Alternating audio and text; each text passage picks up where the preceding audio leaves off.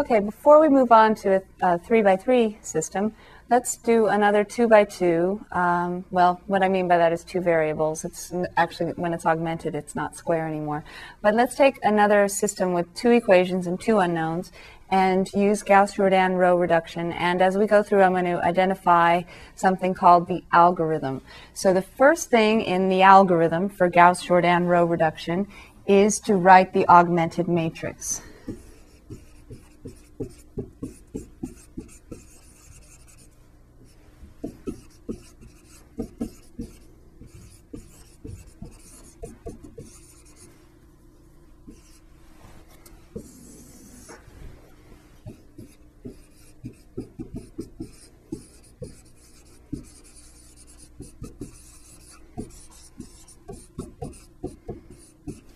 So for our example, writing in an augmented matrix,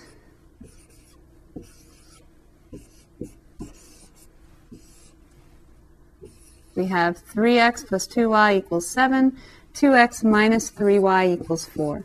So there's our augmented matrix. Now remember, the objective is to convert this, which you could say is in the form a/b, for ax equals b. We want to convert that ultimately to something that looks more like i/c, where c is our answer column. Now, we can't always get it into I, as we'll discover later on, but that's our objective, is to get it in the form i/c. So we would like it to be 1, 0, 0, 1, and then have our 2 answers, answer 1, well, I should call it C, C1 and C2. So that's our objective. Now, the way we do that is by something called convert and eliminate. Those are the next 2 parts of the algorithm. Convert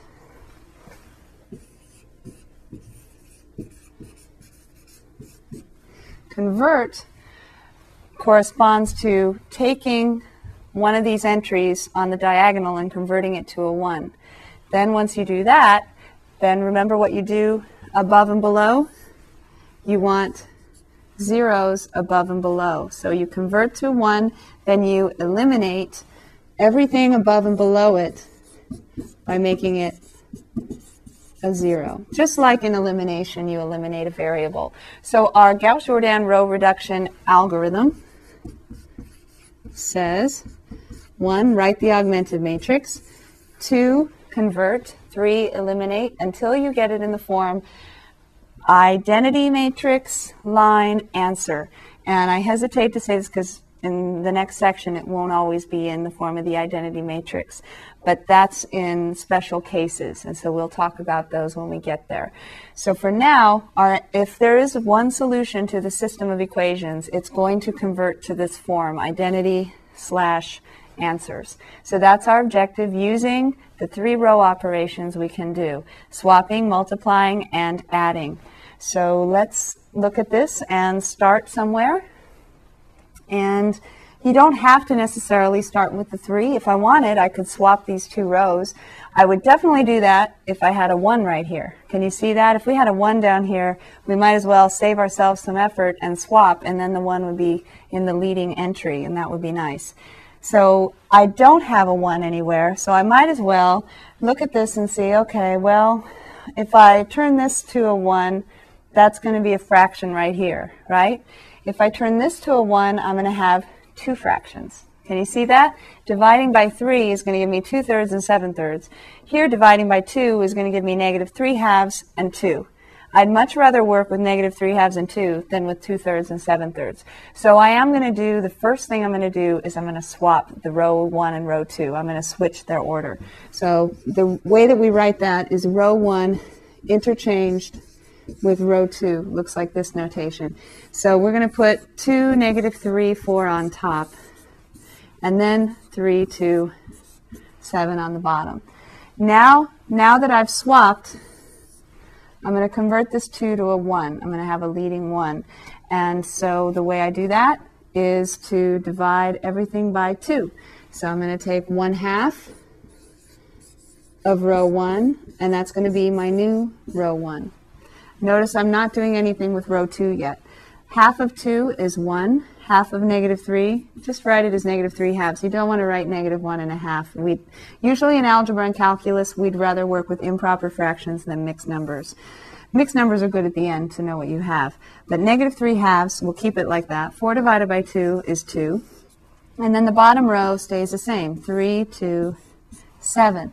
Now I have my leading one.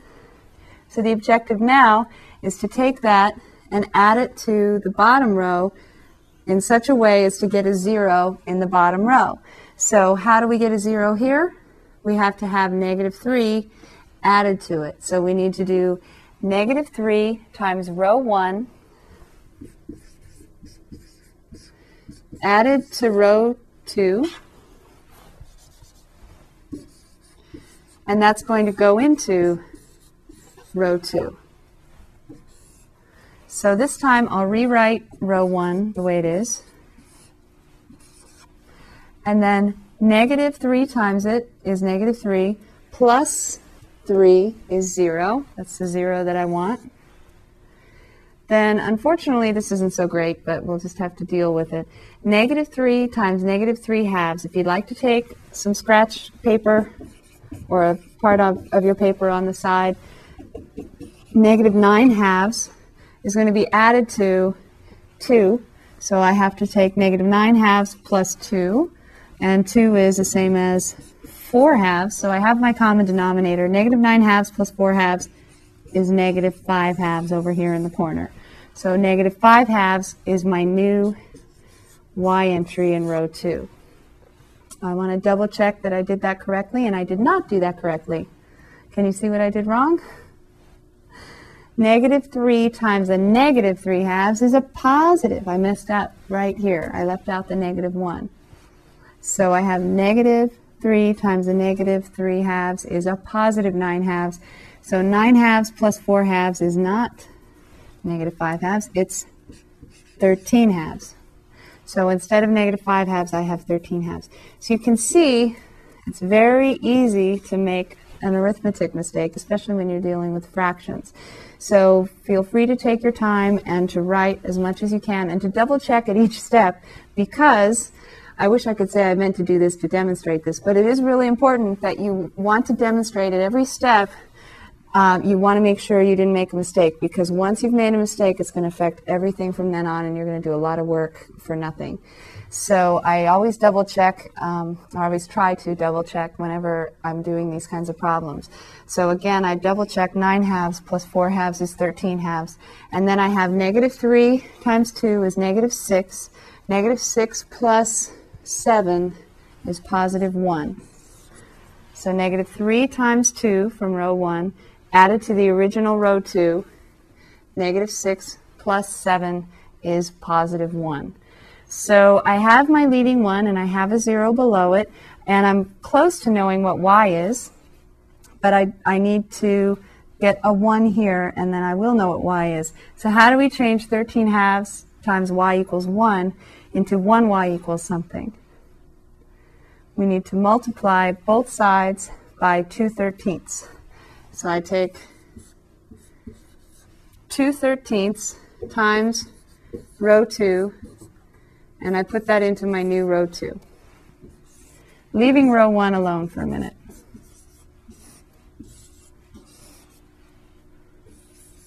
So 2/13 times 13 halves is 1, and then 2/13 times 1 is 2/13. So I get that 1y equals 2/13. Now, I don't know what 1x is yet, because I have also 1x minus 3 halves y is 2. So now that I have a 1 here, I pivot on that 1, we call it, meaning turn that to a 0 up above. Now, how do we get a 0 there? 1 plus negative 3 halves doesn't do it, but 3 halves plus negative 3 halves does. So I need to take 3 halves times row 2 and add it to row 1, and then I should be finished. So I'm going to take 3 halves times my new row 2, add it to row 1, and that's going to be my new row 1. Notice 3/2 times 0 is still 0, so it doesn't change my 1. If you do this in the correct order, your 1s will remain 1s and your 0s will remain 0s. So that's good. I took 3/2 times this 1 and also 3/2 times this 0. 0 plus 1 is 1. 3/2 plus negative 3/2 is 0. Now here's the part that takes a little bit of work. 2/13 times 3/2. It's not as bad as it sounds when you write it out. You have 3/2 times a positive 2/13, and the 2's cancel, so it's 3/13. So we have 3/13, and we need to add that to row 1, and row 1 has a 2 in it. So when I do that, I have 26/13. 26/13 plus 3/13. These are all positive, right? Double checking. I have 29/13 on top.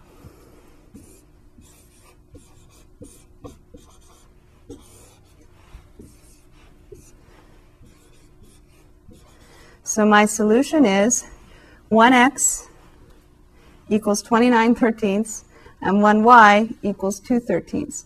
Unfortunately, you are going to run into fractions in the homework problems and in life in general. So I think that's the hardest part of this technique, is when you run into fractions. Feel free to take some time on scratch paper off to the side to make sure that you're doing them correctly. As a last resort, you can use your calculators to add fractions, but remember that on your exams and also on the final exam, a lot of the questions need to be done without a calculator. You won't have your calculator for them. So you might as well practice the fractions now, because you don't want to have to be thinking about them too much when you're taking a test. So use some scratch paper and just remind yourself that you've already learned how to do this. It just takes a couple of steps. So we would want to check this solution to make sure that it was correct. So we'll do that now. Okay, so to check this, we plug in 29/13 for x and 2/13 for y. It's not easy, but it's not horrible either. 3 times 29 is 87/13, plus 4/13 is 91/13, which is 7, which we're happy about. And then 2 times 29/13 is 58/13, minus 6/13, which is 52/13, which is indeed 4. Now, this is almost an example in your book. So if you're looking through your book and you see that example and you think, wait, we have the wrong answer, you can see this check. So we have the correct answer. If you look very closely, you'll see the example in your book has a negative in front of the 4. We didn't do that problem. I actually gave you a problem a little more difficult, but it's good to practice with the fractions. So here we are with our solution. X equals 29/13, y equals 2/13. Since we're talking about two variables, we're in two dimensions, so we're talking about the point of intersection of those two lines being the point 29/13, comma 2/13. And now if you want to talk about mixed numbers, if you want to know what you have here, 13 goes into 29 twice, and 13 times 2 is 26. So we have 2 and 3/13. So a little past 2, and then 2/13 is pretty close to 0, isn't it? It's between 0 and 1, but closer to 0. So again, not very far away from the origin, so it would be easy to graph these two lines and see the solution. Now, if you'd like, take the problem in the book that has the negative in front of the 4 and try to work it out on your own before looking through each step. It should be easier than this one, so it wouldn't be a bad idea to pause right now and practice that one if you'd like, because the next example we're going to do is going to be one with 3 variables. So if you'd like to practice with 2, now might be a time to take that example in the book that's the same as this one, but with a negative in front of the 4. And then I'll see you after the when we go to the 3 variables.